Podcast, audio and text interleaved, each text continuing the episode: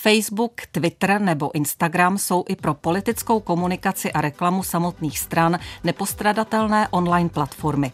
V 21. století tak můžeme hovořit o další komunikační revoluci, která se výrazně dotýká i politického prostředí. Digitální svět totiž umožňuje politikům to, co si prvorepublikoví politici nedokázali představit. Být v permanentním kontaktu s voliči a rychle reagovat. Má to však své významné ale. Jaké nad tím se spolu s vámi v následujícím pořadu zamyslí Lenka Kopecká. Téma plus.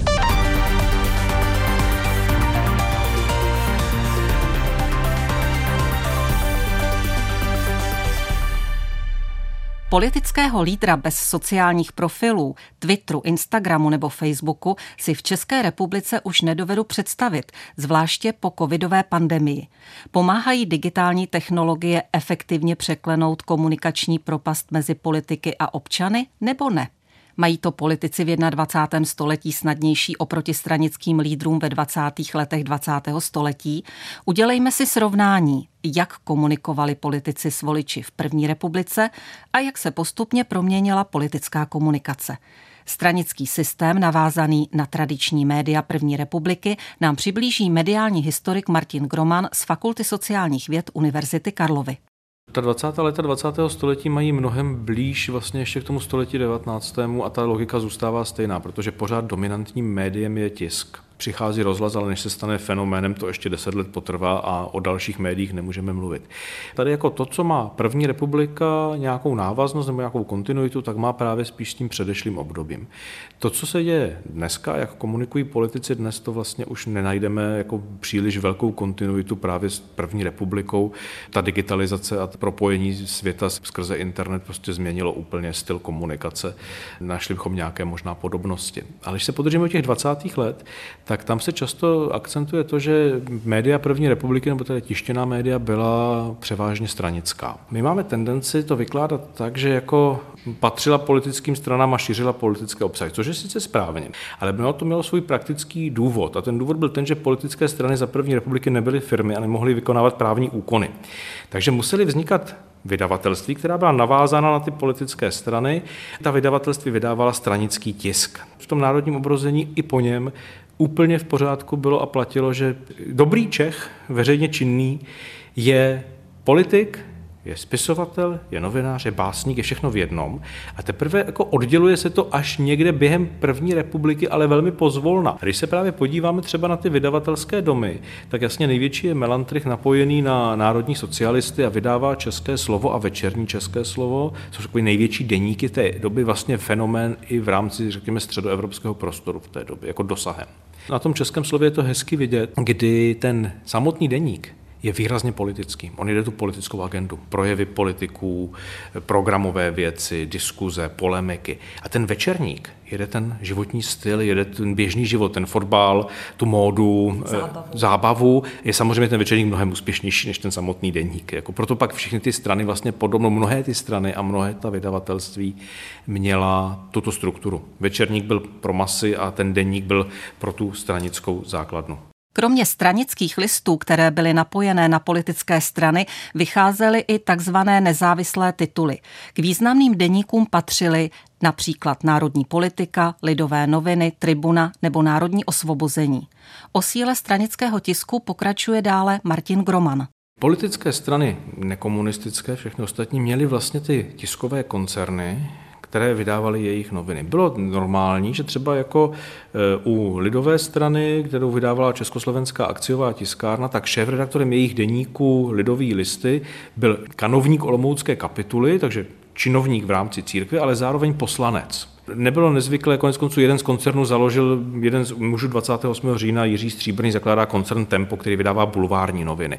Takže to, toto napojení na politiku vlastně nebylo jako nějak specifické. Tady to srovnání s něčím jako blízko našeho světa je trošku problematické, protože my spíš zažíváme model oligarchizace určité, kdy třeba nějaký politik, v Evropě jsme toho byli svědky několikrát za poslední desítky let, propojí ekonomickou moc, politickou moc a mediální moc. Jak vidí vztah mezi politikou a žurnalistikou v době první republiky politoložka a historička Adéla Gjuričová z Ústavu pro soudobé dějiny Akademie věd České republiky? Jakkoliv to může být překvapivé, tak ten prvorepublikový stranický svět se vlastně oproti dnešku vyznačoval velikou stabilitou. Lidé skutečně patřili k nějakým politickým stranám a vyznáním rodině, stavovsky, sociálně. To znamená, že občas to vlastně čteme v nějakých pamětech. Lidi říkají, dědeček byl vyhlášený sociální demokrat, nebo víte, já pocházím z národně socialistického rodu a tak dále. A tohle vlastně politologie popisuje jako něco, čemu říká sloupové politické kultury. A říká, že ta společnost, jak si opravdu modelově řečeno, byla vlastně rozdělena v takové sloupy politické. Například v českých zemích existoval ten sloup katolický, sloup um, národně socialistický, agrární, také národně demokratický a tak dále. A to nebyly jenom politické strany. Na ty strany byl vázán zase nejen stranický tisk, ale také různé organizace dětské, ženské, zájmové. A tím pádem ty lidé se v tom jako nacházeli a pohybovali mnohem stabilněji a dlouhodoběji než, než my dnes. To znamená, že byly více navázány na ty politiky? Nemusí to být tak úplně, ale určitě ten politik, ten vůdce občas navštívil ten, já nevím, dožínkový kongres nebo jo, nějakou tu společenskou událost. Čili oni o nich věděli, přes ty noviny je samozřejmě znali, i když mnohem méně vizuálně, tam se na ně prostě nechrlili ty fotografie, tak jako, jako na nás dnes. Ale byli si prostě vědomi toho, kam patří, co volí a neměnili to vůbec tak často. Komunistická strana opravdu vyšla z války jako někdo, o němž ta představa se úplně vyměnila a členská základna jí narostla opravdu o, o 100 tisíce lidí. A také ty volby v roce 1946 byly v tomhle trochu jiné. Tam už se opravdu bojovalo o nějaké nové voliče, o novou voličskou podporu. Ostatně také řada stran, které předtím měly ten sloup za první republiky, byla v tu chvíli zakázaná a těch voleb se nemohla účastnit. Jakou formu zvolili v roce 1946 eh, politici k té veřejnosti? Jak eh, komunikovali? Stále ještě se komunikoval vlastně prostřednictvím nějakých programových prohlášení. Obvykle se říká, jak se komunistické straně jako podařilo zmanipulovat a získat tu voličskou podporu v českých zemí tak velikou, ale ona udělala jenom to, že ve svém programu opustila ten svůj prvorepublikový radikalismus. Tehdy ona byla tou protestní stranou e, opravdu těch nejchudších e, sociálních vrstev a dělníků, horníků a tak dále. A nyní e, předložila program velmi koncenzuální radikální. Nově byl vlastně dost nacionalistický, jak tehdy všichni chtěli. Byl vlastně méně radikální než třeba program sociální demokracie. Ale znovu i to rozhodování se ještě dělo podle nějakých programových prohlášení, podle nějakých hlášení k hodnotám, podle skutečně vlastně delších textů a projevů. Ilustrací politické kampaně je ukázka z předvolebního projevu předsedy Lidové strany Jana Šrámka z roku 1946, kdy se konaly první poválečné volby. Doktor Šrámek byl v té době náměstkem předsedy vlády. Drazí přátelé, poprvé po 11 letech přistoupí tuto neděli českoslovenští voličové k volebnímu osudí, aby demokratickým, přímým rovným a tajným hlasováním rozhodli, jak si představují, jakou chtějí mít budoucnost Československé republiky. Os, o, osvobozené společnou, oddanou a vroucí prací i prolitou krví našeho odboje domácího, naší dočasné reprezentace i armády v zahraničí a ovšem také a v prvé řadě obrovským válečným a krvavým úsilím našich velkých spojenců, východního i západních. Miliony českých a slovenských voličů přistoupí k tomuto vrcholnému demokratickému aktu v ovzduší, které stále ještě, a je to po tak hrozné válce plně pochopitelné, bohužel není prosyceno dobroděním klidu a pokoje. To byl hlas lidoveckého předsedy Jana Šrámka z jara 1946. Ještě dodám, že lidová strana získala 16% hlasů a byla třetí. V drtivé většině tehdy vyhráli komunisté. Jaká byla forma v té první republice té komunikace vůči veřejnosti? Jediné vysílací médium rozhlas mělo spíš takový dopad, že jednak byly přednášky. Takže pokud politik byl mocen přednášky na nějaké odborné téma politické, třeba tak dostal prostor. Samozřejmě byly to ty příležitostné projevy prezidenta, málo vlastně mluvili premiéři, dost jako se zdá z toho, co víme z archivu. A ne, nicméně to je všechno pořád strašně málo na to, by to něco ovlivnilo ten rozhlas neměl ještě tento dopad u nás. Taková ta běžná politická komunikace se vlastně odehrává stále skrze ten tisk a tam třeba s typickým fenoménem je to, že cenzura nemohla, protože i cenzura první republiky byla a chránila zájmy státu a nemohla zasahovat třeba proti parlamentním projevům. Takže pokud chtěl politik dostat celý svůj projev, který byl v něčem kritický a neprošel by cenzurou, což se týkalo třeba komunistických poslanců a senátorů často, no tak stačilo ten projev přečíst jako projev ve sněmovně, tím pádem na něj cenzura nemohla a mohli jste ho otisknout celý v těch novinách. Běžná jako věc, která se dělala. A pak, co bylo mnohem častější, než toho jsme svědky dneska, tak byla setkání ve veřejném prostoru. Ti politici mnohem víc mluvili na schůzích, na demonstracích, zvláště to týkalo těch levicových politiků, třeba ty demonstrace, ale třeba když se podíváme i jinde po Evropě, tak není nezvyklé, třeba španělští politici mluví v bíčích arénách a tak podobně. Jako politik hovořící ke své skupině někde ve veřejném prostoru je v té době mnohem častější věc než dneska, což ale souvisí s tím, že ta společnost byla dost jiná. Společně s politoložkou Adélou Juričovou se teď zamyslíme nad tím, jak se pracovalo s politickými politickými frázemi a jaký byl jazyk politiků. Politický jazyk vždycky je nějak frázovitý, nějak přesvědčuje a tak dále. To bylo jeho podstatou. Jestli je nějaký posun mezi předválečným obdobím a tím rokem 1946, tak tam byla ta zvláštní poloha, že vlastně všechny strany byly součástí Národní fronty, jakožto té permanentní koalice a zároveň se spolu utkávaly najednou o toho stejného voliče. Tohle prostě bylo jiné a to nejlépe využila komunistická strana. Médiem využila Používaným byl tedy jednak tisk a opravdu i třeba knižně vydávané programy politických stran, ale také živé projevy, živá setkání s voliči a ty právě přenášel rozhlas. To znamená, že někdo, kdo byl dál a nebyl přímo na tom schromáždění, tak opravdu vyslechl často celý ten projev eh, politika, tehdy mnohem delší a vlastně jako mnohem, řekla bych, věcně obsažnější, než jsme dnes zvyklí. Typickou ukázkou politického jazyka a komunikace s voliči je projev předsedy slovenské vlády doktora Josefa Tisa z 11. prosince 1938 na manifestaci v Bratislavě. Bylo to před prvními volbami v rámci slovenské autonomie a dva měsíce po jejím vyhlášení za velmi nestandardních okolností. Slávnostné zhromaždění, drahí bratia a sestry, duch politického nášho dejstvovania od 6. októbra, ktorý vedie nie len naše vládne počínanie, ale vedie i náš pospolitý slovenský život po mestách a dedinách slovenských, je nové Slovensko. Nové Slovensko chceme budovať, nové Slovensko chceme na veky zabezpečiť, aby bolo šťastným, spokojným domovom každého roduverného Slováka a každého nášho spoluobčana, ktorí tu s nami stáročia bývali a ktorí s nami v tvornosti, priateľskej láske i ďalej nažívať.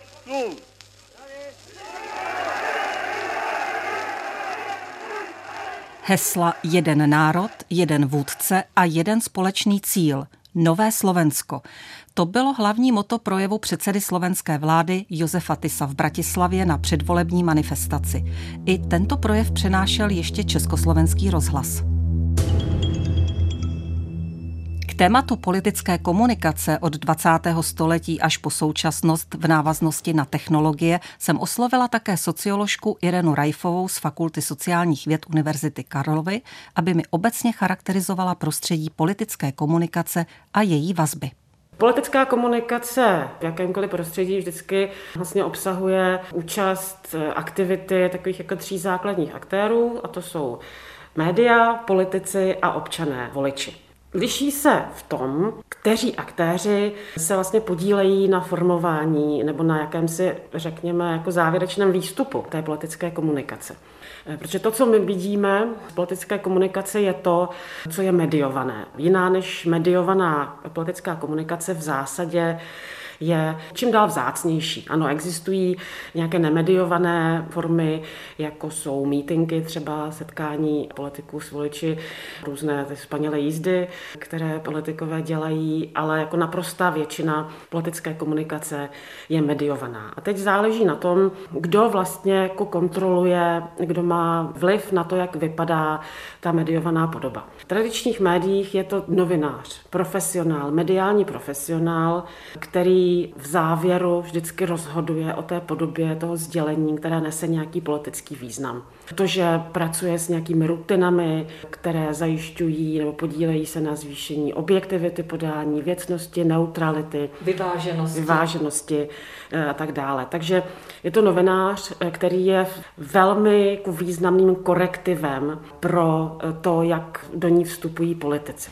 My jsme zatím hovořili o formě komunikace, kterou využívali politici převážně ve 20. století a socioložka Irena Rajfová z Fakulty sociálních věd Univerzity Karlovy naznačila vazby, které se vytvářejí mezi politikem, novinářem a voličem.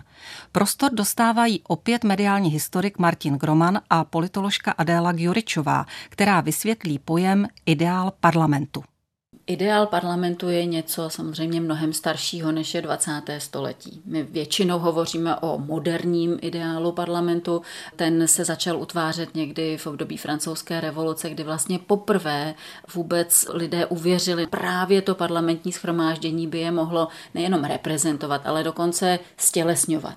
A to byl vlastně už ten ideál, s kterým se pak pracovalo během 19. století. Tehdy se parlamenty v těch krásných nových reprezentativních budovách se sloupy a tím panónem stávaly vlastně tím suverénem národním, který se utkával s panovníkem, tehdy ještě absolutním panovníkem, o nějaký podíl na moci. Takhle se tedy ta představa parlamentu utvářela a e, nesla v sobě mnoho jaksi idealizovaných součástí. Parlament měl jednak být tou jaksi živou arénou stranické politiky, ale zároveň měl být také to, čemu říkali často tržiště reprezentovaných zájmů. Vy jste měli mít pocit, že tam jste zastoupeni. Ale k tomu je to také ta instituce v té krásné budově a má tedy mít svou důstojnost. Lidé mají být nějak oblečeni, mají nějak vystupovat a krásně hovořit. A ještě k tomu mají hovořit k věci, pokud možno chytře a, a řešit ty problémy. Tohle všechno je součástí našeho ideálu parlamentu a to třeba opravdu i přesto, že jsme 40 let za státního socialismu měli parlament volený z jedné kandidátky a hlasující jednotně v roce 89 okamžitě tyhle představy vlastně znovu vystoupily na povrch. Ale ta otázka je, co s tím teda dělají, dělají ty technologie.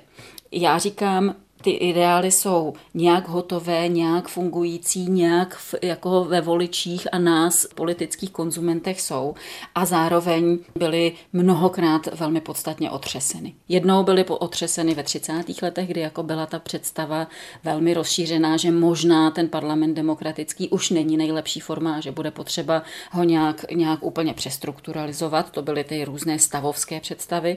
A znovu byl samozřejmě pak otřesen druhou válkou a těmi první totalitárními, ostře totalitárními systémy. Reakce demokratických parlamentů po roce 1945 byla taková, že zejména v Německu je ten koncept velmi rozšířený, se vytvořil tzv. racionalizovaný parlament, který má nějaká přesnější pravidla pro tu komunikaci, má tam také ta pravidla přístupnosti pro občany a to už je pak ideál, který dále potencovali ty nové technologie. To znamená ten parlament, který je transparentní, v některých zemích mimochodem v 70. až nedávných letech vznikly prosklené budovy parlamentu. Německý Bundestag má nyní tu prosklenou hlavní sněmovnu, že do ní jakoby je vidět. Tak tohle je představa, která, která vlastně zvítězila a která pak nějak interaguje s těmi novými technologiemi. Má to psychologický efekt. Určitě ano. Volič v dnešní době nemá mít pocit, že za zdmi a za sloupy jsou nějací vznešení politici, ale že, že jim jako vidíme pod ruce. Tam myslím, že zásadní změna je v tom, že ta nejširší stranická fora, to, čemu říkáme členská základna, je schopné se propojovat, je schopné komunikovat vlastně s tím vedením té strany, což dřív nebylo. Tradiční politické strany za první republiky, kdy můžeme mluvit o nějaké liberální demokracii nebo nějaké soutěži, tak eh, ta komunistická strana po válce to pak vlastně přebírá, v tom to není výjimečná. Mají svou nějakou zemskou strukturu, své místní organizace, okresní výbory, krajské výbory a postupně to stoupá v té struktuře. No a pokud chtějí jako řadoví straníci eh, hovořit se svým předsedou, no tak on musí přijet na diskuzi, musí dojít on k ním, nebo oni musí vyšlat deputaci za ním, aby poslat mu nějaký jako vzkaz s tou stranickou strukturou, což samozřejmě dojde v patřičně vždycky jako okrouhané formě. Dneska i jako ta nejširší fóra vlastně se dějí jako grémia těch stran nebo nějaká pléna, se dějí digitálně často, třeba u Pirátů je to diskuzní fórum vlastně stranické, kde je to vlastně o těch zásadních věcech se baví celá členská základna, pak z toho vždycky musí výjít teda nějaký jako rezultát hlasováním a e, podle toho se ta strana pak nějak orientuje na v té své politické agendě. Ale to by si myslím jako představitelé politických stran v první republiky neuměli vůbec představit, že by tohle jako se dělo. Pro ně ti straníci byli síla, o kterou se jako opírali, ale nebyla to základna, které by jako jejíž hlasu by jako naslouchali nějak. Ta politika se dělala kabinetně, taky se na to mimochodem v tisku strašně nadávalo v té době, že ta politika vzniká v těch sekretariátech a týkalo se to úplně všech stran, včetně těch komunistů ale ne, nevzniká ze zdola. Mají tedy politici v 21. století výhodu oproti politikům ve 20. nebo 30. letech 20. století? Jak se to vezme? Mají výhodu v tom, že mají mnohem lepší přístup přímo k občanům, můžou jim sdělovat to, co chtějí, nemusí jít přes toho novináře. Ten, toto jim odpadlo, když nechtějí. Na druhou stranu to způsobilo, že mnozí můžou na ně. Takže můžou sice sdělovat své politické názory, ale můžou se dostat rychle do konfliktu vlastně se svými straníky, spolustraníky, se svojí základnou, se svými voliči, vlastně ten konflikt, že mám já nějaký názor a on je nekompatibilní s okolím, ten jim hrozí mnohem víc, než to hrozilo v minulosti.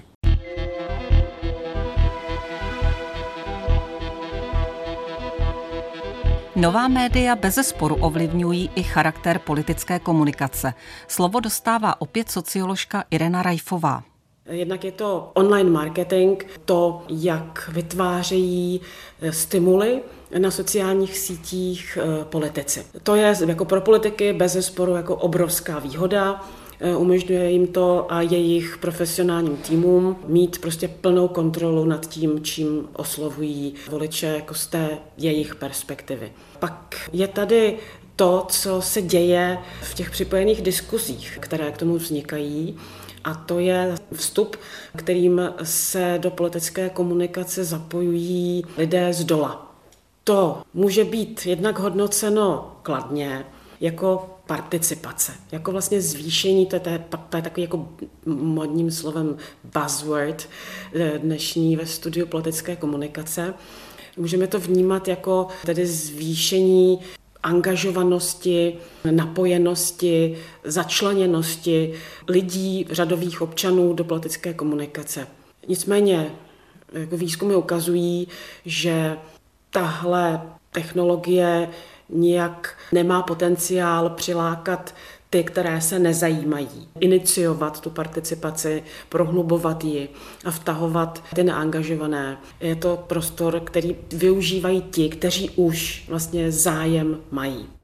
Jak se k tématu politiky v zajetí komunikačních technologií vyjadřuje jeden z politiků, který se narodil v roce 1989 v době, kdy začal proces transformace? Poslanec Jakub Michálek z Pirátů nezažil normalizační rétoriku, diktát sjezdů, cenzury a prázdných frází. Patří k digitální generaci a přesto jsou pro něj některé formy tradičních médií klíčové. Jak vnímá aktuální politickou komunikaci on? Základní charakteristikou je, že doba se zrychluje a že se zkracuje vzdálenost mezi politikem a voličem. Když dneska člověk jde na sociální síti, tak tam může shlédnout video od svého oblíbeného politika. Současně to znamená, že v podstatě politici vedou neustálý souboj o pozornost eh, tak, aby oni byli první, kteří otevřou nějaké téma ve veřejném prostoru a novináři potom na to reagují a staví ty politiky proti sobě. Takže ta debata pak je i lehce bizarní, když ti politici si spíš povídají přes média, než aby si to vyřešili a konstruktivně dospěli k nějakému řešení, co od nich voliči očekávají. Takže když se to řeší jenom přes média, tak je to někdy dost neefektivní a i jakoby lidsky nepříjemné. Jakub Michálek překvapivě nachází jistou schodu v taktice a strategii komunikačních modelů první republiky se současností.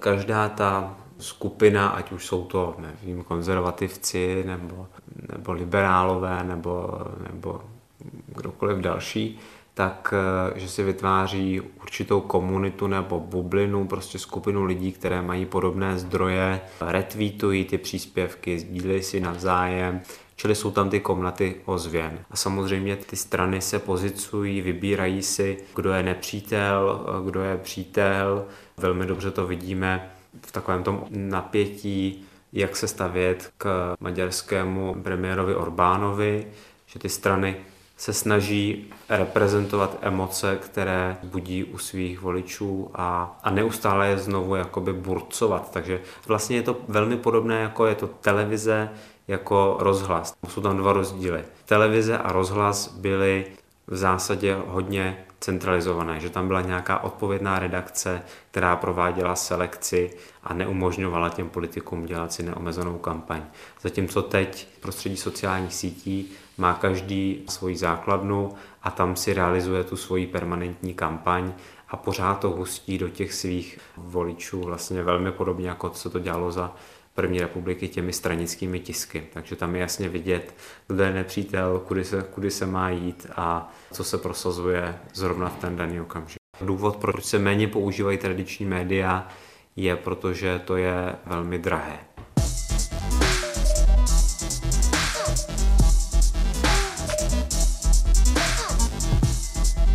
Komunikaci mladé strany Pirátů v digitálním prostoru hodnotí politoložka a historička Adéla Gjuričová, se kterou si také prohlížím stránky poslanecké sněmovny a Twittery politiků. Piráti byli v nějakém smyslu opravdu napřed, protože z té digitální politické komunikace oni se vlastně jako strana zrodili. Piráti původně byli vlastně místní aktivisté, kteří spolu byli zvyklí právě online velmi rychle komunikovat, diskutovat a nějaké problémy řešit, nějaké problémy identifikovat a tak dále. To slavné Pirátské fórum bylo pro ostatní strany velmi snadný nástroj, jak zjišťovat, co se v té straně děje a jaké tam jsou rozpory a nejednotnosti. To je přesně něco, co se v tradiční stranické komunikaci zakrývá tím oficiálním projevem, tím hlídaným projevem. Takže jako Piráti v tomhle byli jiní a byla to samozřejmě pro ně velká slabina. Ale ostatní strany se mezi tím naučili online komunikovat a Piráti na tu svoji nejednotnost do značné míry dojeli i v té, i v té poslední volební kampani. Vy tady máte před sebou otevřenou stránku poslanecké sněmovny parlamentu České republiky. Tak když otevřete stránku psp.cz, což je teda oficiální stránka poslanecké sněmovny, tak na vás hledí usměvavá fotografie předsedkyně a pod tím jsou nějaké aktuality, které jsou ale opět vlastně už formulovány politicky PR-ově. Jo, je strašně zajímavé, že v tuto chvíli je potlačena, řekla bych, ta, ta úřední oficiální stránka a je to opravdu jako PR sdělení současné koalice. To je strašně zajímavé. Je tady spousta důležitých informací v té horní liště, se člověk může dovědět velmi opravdu systematicky a jednoduše zároveň, jak vlastně probíhá proces přijímání zákonů, tak ale i co jsou e, základní dokumenty, jak funguje kancelář poslanecké sněmovny a tak dále. No a taky se tady dostanete právě v záložce jednání a dokumenty na vlastně všechny ty stenozáznamy a dokonce streamy z jednání. Takže je to ten transparentní e, parlament, musíte trochu klikat, protože ten první dojem, který získáte, je opravdu jako jakoby reklama na současnou koalici. Když rozklikneme to políčko jednání a dokumenty, Můžeme kliknout ještě na ty stenoprotokoly. Mhm. Když klikneme na stenoprotokoly, tak vidíme probíhající nebo už proběhlé schůze, konkrétní dny, v nich se jednalo, čem jsou podobné s těmi stenoprotokoly z první republiky, když si klikneme na ty starší verze?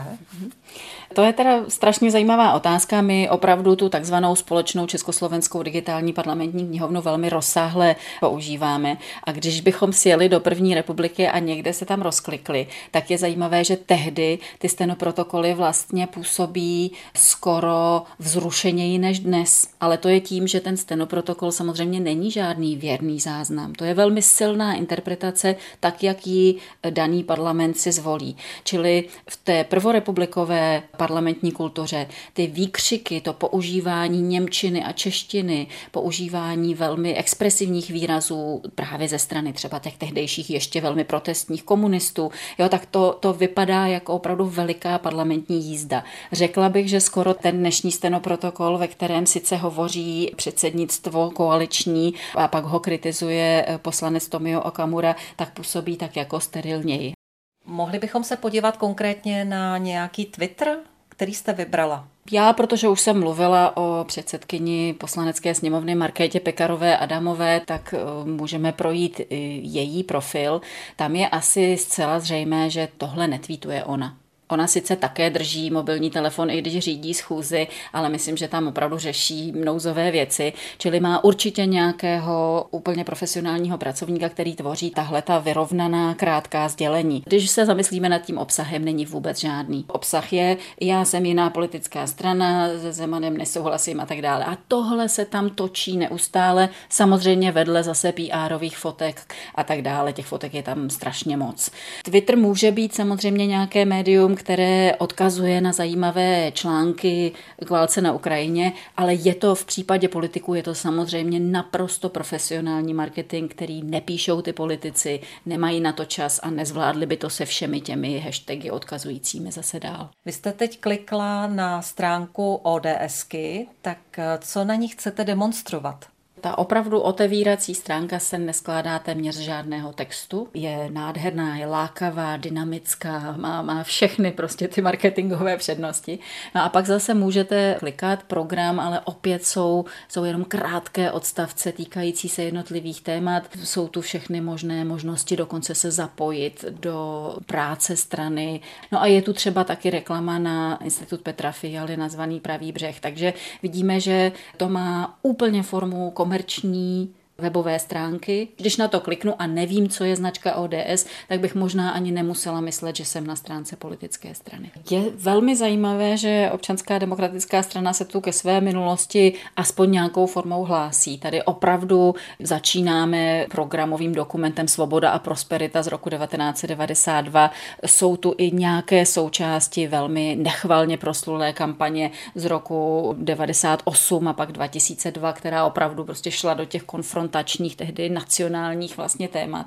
Ale je třeba si uvědomit, že to je archiv zcela kontrolovaný. Jo, pro historika je tohle velký problém, že samozřejmě ten oficiální státní archiv, jak si dědictví, archivované dědictví politických stran do značné míry nepřebírá a tu kontrolu nad tím, co z té minulosti bude známé, si drží politické strany. Ale znova, je to úplně stejné jako u nějaké firmy. Ta by prostě taky tam nearchivovala neúspěch neúspěchy, ale jen ty úspěchy. Napadá mne otázka, čím se stávají parlamentní strany a parlament samotný v době tweetování a digitalizace?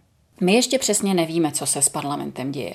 Je jasné, že se ta jeho otevřenost rozpadá už do příliš mnoha směrů. Zároveň v tomto smyslu otevřená jsou i zcela uzavřená grémia, například zjednání vlády také lec, kdy lec kdo nějaký vítězný tweet už pošle. Mně přitom napadá velmi taková satirická knížka Iena McEwena Schwab, která je vlastně jeho vyrovnáním s Brexitem. Je to hrozně takové jako krátké satirické rozčilené psaní, ale ta zápletka tam je, jaksi antikavkovská, že, že šváb, ten brouk, který bydlí jaksi za obložením, za dřevěným obložením v britské dolní sněmovně, tak se jednoho dne probudí v premiérském domě a stane se premiérem.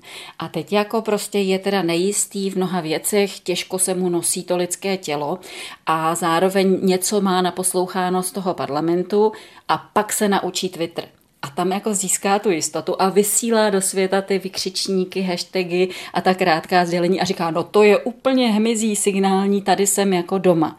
A je jasné, že mm, prostě McEwen tím hlavně říká něco velmi drsného o dnešním světě, že, že stačí tohle vysílat. Jak vy jako politoložka vnímáte tu komunikaci na úrovni právě těch platform online médií?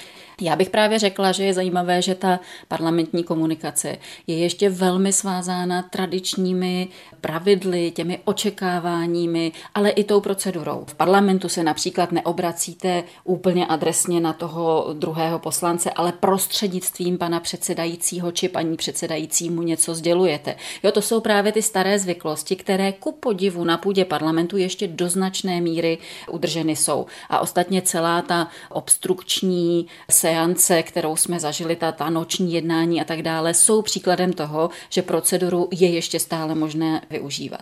Ale zároveň poslanci, kromě toho, že tam sedí a musí vydržet tu strašnou nudu toho zasedání, tak neustále z těch lavic také všichni teda drží v ruce mobilní telefon a také z těch lavic stále něco vysílají. To znamená, fotí druhé poslance, jak hrajou pasiánc, nahrávají kousky, pokud někdo se zamotá a neustále vysílají nějaké jako vítězné pokřiky své vlastní strany. A to už je opravdu komunikace jiná a vlastně zcela neparlamentní. Posloucháte pořad Téma Plus. Příběhy o tom, jak minulost ovlivňuje současnost. Pořad najdete také na webu plus.rozhlas.cz, v aplikaci Můj rozhlas a v dalších podcastových aplikacích. Společně s historikem, politoložkou, socioložkou a politickými aktéry se zamýšlíme nad tím, jak vypadá politická komunikace v čase technologických a společenských změn. Potvrzujeme a vyvracíme historické paralely a stereotypy v komunikačních modelech. Orientují se v tomto prostředí novináři, občané, podnikatelé či akademici, odpovídá socioložka Irena Rajfová.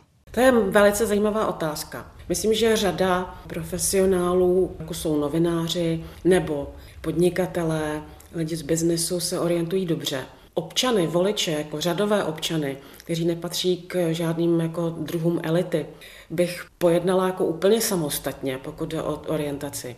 Domnívám se, že je jako nesmírně špatná. Je to otázka, která se řeší vlastně perspektivou pojmu politická socializace. Znamená, jak se vlastně od mládí učíte rozumět politickému systému, ve kterém žijete, třeba tomu, co je to pravice a levice, a u nás ta politická socializace je zaprvé jako strašně ovlivněná vymezováním se vůči socialistické minulosti s vedoucí rolí komunistické strany jako takové, což je stín, který dopadá na jakékoliv jako levicové strany po revoluci ačkoliv nemají, teď nemyslím jako tu kontinuální komunistickou stranu, myslím úplně nové levicové strany, které se zcela distancují a vůbec nemají jako se zneužitím jako levicového programu v totalitním Československu nic společného. Ta politická socializace u nás tedy vlastně od počátku 90. let probíhá s tím, že volit levicové zaměření je nějak jako podezřelé, špatné a na ty, kteří to dělají, dělají, ty se dostávají do podezření, že jsou pořád jako nějakým způsobem napojení na tu minulost, kterou společnost eh, kolektivně zavrhla. To produkuje neuvěřitelné paradoxy, které jsou vlastně jako právě z hlediska jako logické politické socializace úplně nepochopitelné. A vede to k tomu, že třeba právě lidé, kteří jsou svojí profesí, eh, mírou deprivace, mírou socioekonomického jako zubožení, vyloučením ze společnosti, že jsou prostě předurčení pro to, aby byli voliči politických subjektů, kteří se staví za jejich zájmy. Volí pravicově, volí pravicové subjekty, protože to je prostě přece to správné. To poslední bylo samozřejmě ironické míněno. No a pak je tam ta odvrácená strana, eh, nebo odvrácený pohled na tenhle typ eh, diskusí. A to je pohled, který se zaměřuje na to, že jsou to diskuse plné agresivity, hostility, nesnášenlivosti, nenávisti. Patří k tomu skutečně jako nenávistná hate speech na jedné straně, která jde až na dřeň vlastně spochybňování práva třeba na život a na existenci nositelů určitých názorů, nebo měkčí formy, které nepracují s představou úplné likvidace, ale pracují třeba se snižováním důstojnosti, jako je zostuzování, shamingu nebo blamingu nebo toho, čemu se říká cancel culture. Jak politikové vystupují na svých sociálních sítích, vyvolává dojem, že oni osobně komunikují se svými voliči že je vnímají jako jednotlivce, že na ně reagují, že jim odpovídají. Může to vytvářet pocit výlučnosti, což je klam. velký klam, což je velký klam a iluze, protože marketing na sociálních sítích je stejně prefabrikovaný jako byl marketing určený pro tradiční média. Politikové jsou osobně ličtí, blízcí naši přátelé. Vlastně někteří třeba nerozlišují mezi osobním profilem a profesionálním politickým profilem.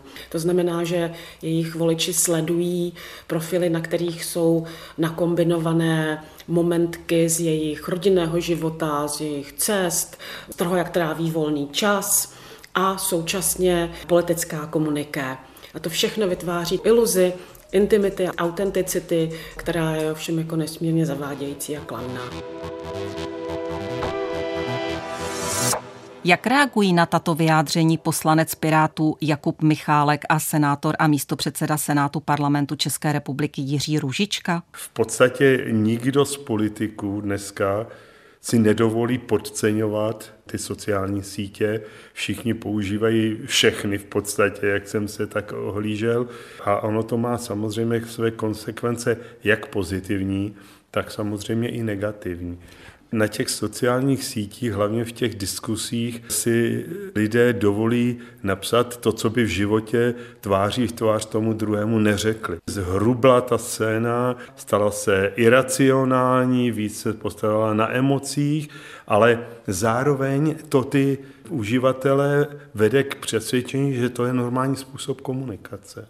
Je pro vás líbivější, přijatelnější Twitter, Facebook, blog, hmm. webová stránka? I to zaznamenalo jistý vývoj. Když jsem se rozhodl, že vstoupím do politiky, a tak jsem si říkal, tak si musím udělat také svoje facebookové stránky soukromé, ale pochopil jsem, že musím mít i svoje stránky politické. Je to velmi tenký let? Velmi tenký let, jak jste řekla. Opravdu velmi často přemýšlím o tom, co dát na ten svůj osobní profil a co dát na ten politický. Snažím se to oddělovat. A do dneška si ty dva profily si spravuju sám, politik si vytváří zájmové skupiny a je v takových sociálních bublinách. Ten Twitter možná dává větší jakoby šanci a prostor než ten Facebook se z těchto skupin, nechci říct vymanit. Skutečně ten Twitter na mě působí dojmem takové jisté nezávislosti a dostupnosti obrovských skupin. Skutečně ten okruh je obrovský. To, v tomhle směru se mi to zdá lepší. Instagram používám, protože Vím, že především u té mladé generace je velmi oblíbený, neumím si s tím poradit, tam jsou obrovské možnosti, ale tak třeba se do toho také jednou někdy dostanu. Jak vy kultivujete jako zástupce mladé politické strany a mladé generace jazyk rovině těch sociálních médií? Já jako občan preferuju především kvalitní zdroje informací, což eh, bohužel v sociálních sítích není možné úplně tak jednoduše zajistit. To znamená, tam si člověk může akorát vybrat lidi, které sleduje a někdy se to podaří tak, že skutečně produkují informace, které jsou důvěryhodné, které jsou zábavné, které stojí za to číst, kde to není eh, ztrátou času, ale obecně jsem jako občan k sociálním sítím velmi skeptický, protože cílem firem, jako je Facebook nebo jako je Twitter, je zejména vydělat na těch lidech. Dělají to často i dost neetickými metodami, jakože různé lidi poštvávají proti sobě v diskuzích tím, že například lidem zvýrazňují příspěvky nebo vybírají příspěvky lidí, které třeba zrovna nemají úplně v oblibě, takže tím se vytváří vlastně zbytečná konfrontace v otázkách, které by jinak byly celkem konsenzuální. Co by byste vylepšil na té politické komunikaci v tom online prostoru?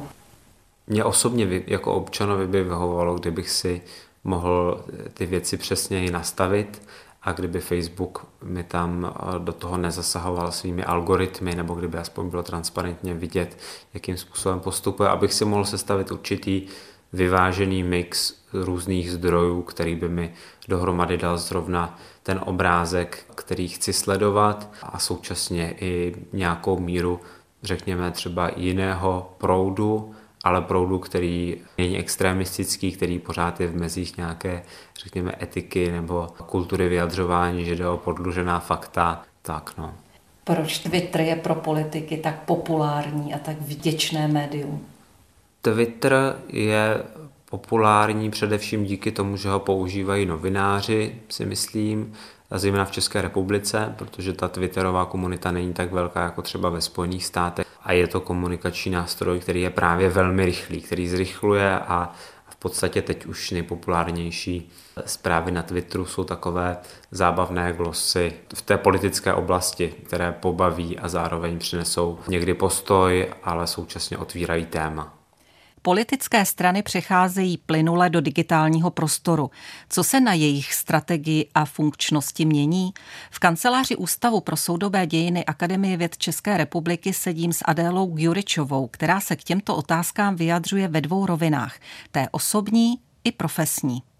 Tak já jsem velmi nepříjemný občan jako politická historička a politoložka. Jsem samozřejmě neustále analytická, takže mě toho asi víc nebaví, než, než baví. Mě právě vadí to, v jaké míře ustupuje ten obsah. Vadí mi to, že politici opravdu s těmi fotografiemi zachází a s tou sebeprezentací zacházejí takhle neuměřeně, ale oni musí, protože jinak by je prostě ostatní těmi fotkami převálcovali a vadí mi asi úplně nejvíc, že tím zaniká politická žurnalistika. Adéla Gjuričová tuto část debaty uzavírá slovy, že všechny politické strany ztrácejí své tradiční, to je sociálně či jinak zájmově dané elektoráty.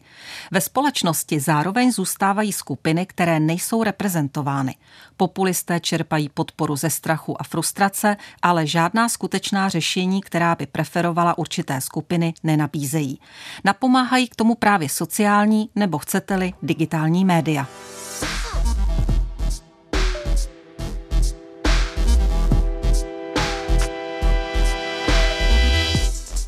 Mediální historik Martin Groman z Fakulty sociálních věd Univerzity Karlovy nám objasní, kdy dochází k zásadní změně ve vnímání politika ve veřejném i mediálním prostoru. Tady dochází k zásadnímu zlomu po roce 89 ne s nástupem digitalizace jako takové, ale s nástupem marketingového myšlení do politiky. Tohle je zásadní moment pro to vnímání, protože najednou potřebujete toho politika vlastně prodat jako zboží a zároveň té politické straně doručit voliče jako produkt. A tím pádem se z toho stává marketingová hra s cílovými skupinami, s hledáním ideálního produktu, s jeho propagace formou marketingu a to už je jiná, jiný styl komunikace a je to vlastně soutěž, ve které musí ten politik obstát. Ta digitalizace přináší jiný prvek a to je to, že se ten obsah demokratizuje. Že vlastně nemusíte být profesionál, vyškolený nebo dokonce uznaný. Tohle přinesla digitalizace. To, že vlastně mizí role toho novináře a komunikuje se napřímo a to platí i pro politiky. Jedním z těch komunikátorů se běžně stávají vlastně politici. Je ta komunikace příliš fragmentarizovaná v tom prostoru digitálním? Je roztříštěná, je nepřehledná? Myslím si, že jako je to vlastně ambice, aby taková byla. Jako, když bude roztříštěná a někdo to nebude moci uchopit, no tak stáváme se tím pádem trošku slepými a voditelnými po hřišti. Že jo. Já myslím, že to tak jako složitá není ve chvíli, kdy jako to by znamenalo, že do toho vstupují hráči, kteří jsou krom obyčejně mocni tu komunikaci řídit. Já si myslím, že i ti politici jsou vlastně jen součástí hry a přistupují na některá pravidla, která jsou spíš systémová. Prostě, když vám někdo řekne, nebudete mluvit k lidem na náměstích, ale budete psát tweety na Twitter, tak vy proti tomu nejdete, ale posloucháte tu logiku, protože lidé jsou tam, tak jdu za nimi. A nebudete konat eh, nesmyslné prostocviky, které už dneska nikoho nepřitáhnou. No ale tím pádem jste taky jenom součástí jako systému. Hezkým příkladem, respektive té absence sociálního kontaktu, byla pandemie. Vědí velmi dobře ti, kteří jim radí s kampaněmi, že door-to-door kampaň, prostě zazvoním na všechny dveře a představím se, že vám ty hlasy přinese, že tohle jako funguje a vždycky fungovalo a fungovat bude. Ta naopak představa, že vás zvolí Facebook nebo Twitter je poměrně jako v Čechách. Zdaleka to nestačí, protože tam je množství lidí, kteří sice odehrají svou politickou jako diskuzi a ambici právě v tom digitálním světě, ale bohužel volí se stále manuálně ve volební místnosti, kam oni nedojdou. A pak se diví zase u toho počítače těm výsledkům, ale ten děj se odehrává jinde a jdou tam jiní voliči, než oni předpokládají třeba. Ale ta jako pandemie v tom, myslím, hrála v tu roli, že nám ukázala možnosti, jak můžeme nahradit tu lidskou komunikaci, jak ji můžeme suplovat aspoň dočasně a ukázala nám taky, kde to nejde. Budou další generace vědět díky digitalizaci o politické komunikaci 21. století všechno? Zanechají politici po sobě digitální stopu? Slovo dostávají politoložka Adéla Gjuričová a socioložka Irena Rajfová. Myslím, že ne. Je pravda, že internet je také archív, mimo jiné. Krom toho, že je arénou, má potenciál být archeologickým nalezištěm eh, všeho z minulosti. Ale je to spíš teoretická možnost, anebo možnost pro ty, kteří cíleně a s nějakým konkrétním záměrem hledají. Proaktivně to, co bylo komunikováno v minulosti, vlastně ukazuje jako méně a méně. Těmi mechanismy a algoritmy, které určují nejenom sociální sítě, ale třeba i vyhledavače, ty jsou nastavené tak, že se zobrazuje především to, o co je zájem. To znamená, zobrazování vede k ještě intenzivnějšímu zobrazování. A takže byť je tady ta teoretická možnost dohledat to, co je vlastně uschované jako v těch hlubokých patrech jako minulosti toho archivu, tak reálně, eh, prakticky to vlastně infrastruktury internetu nepodporují. Takže představa, že další generace budou plně informované, je naivní. Ta éra, řekněme, od roku 98-2000, která má tendenci vám vyskakovat z Google, když, když ji vyhledáváte, eh, tak ta prostě vytváří nějakou iluzi množství pramenů, ale vy naprosto netušíte, eh, co tam obsaženo je a co není, neboli co ta politická strana stahla z toho svého webu a co nestahla. A tohle je právě jak ta digitální utopie, ta představa, že ta technologie nám dává eh, nestraný přehled toho snadno, okamžitě a neustále dostupného materiálu. Jo, zdá se, že tam jako všechno už navždycky bude, ale vůbec to není pravda.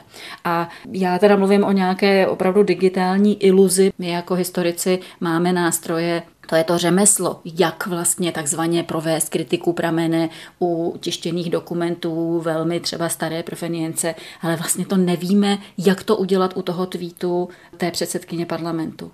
Psala to ona? No, je to na jejím profilu, ale psala to ona.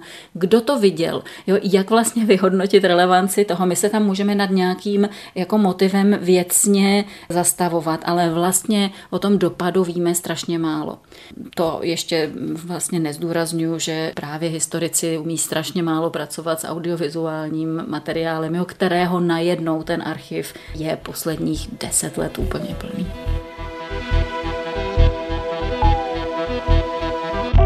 My jsme si to povídali vlastně o technologii jako něčem, co propojuje nás jako občany a voliče, politiky jako ty, kdo se ucházejí o naši přízeň a pak ty instituce, do kterých oni se dostávají.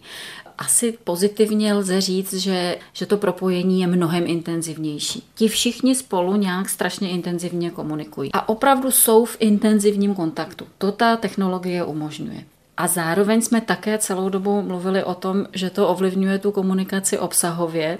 Jde o ten slovník, který se používá, jde o ty vykřičníky, které já tady pořád připomínám a které mě tak štvou v politické komunikaci, ale jde opravdu i o to, že jako se mnohem víc jede ten jazykový a stylistický marketing. Tam se vlastně vytrácí to, jestli chcete veřejné nemocnice a kulturu privatizovat nebo ne. A to je přitom stále ta základní otázka. My stále tu máme politiky, kteří chtějí něco privatizovat a kteří chtějí naopak zachovat veřejný sektor. A připadá mi, že pokud se tahle otázka vytrácí, tak něco velmi podstatného z politiky ztrácíme. Nedochází tam k věcnému projednání těch opravdu důležitých věcí a nemůžu se podle toho orientovat tak, abych se jako svá zájmová skupina přihlásila k tomu správnému subjektu. Není to záměr nakonec? To je výborná otázka na závěr. Uzavřela naše téma politická historička a politoložka Adéla Gjuričová z Ústavu pro soudobé dějiny Akademie věd České republiky.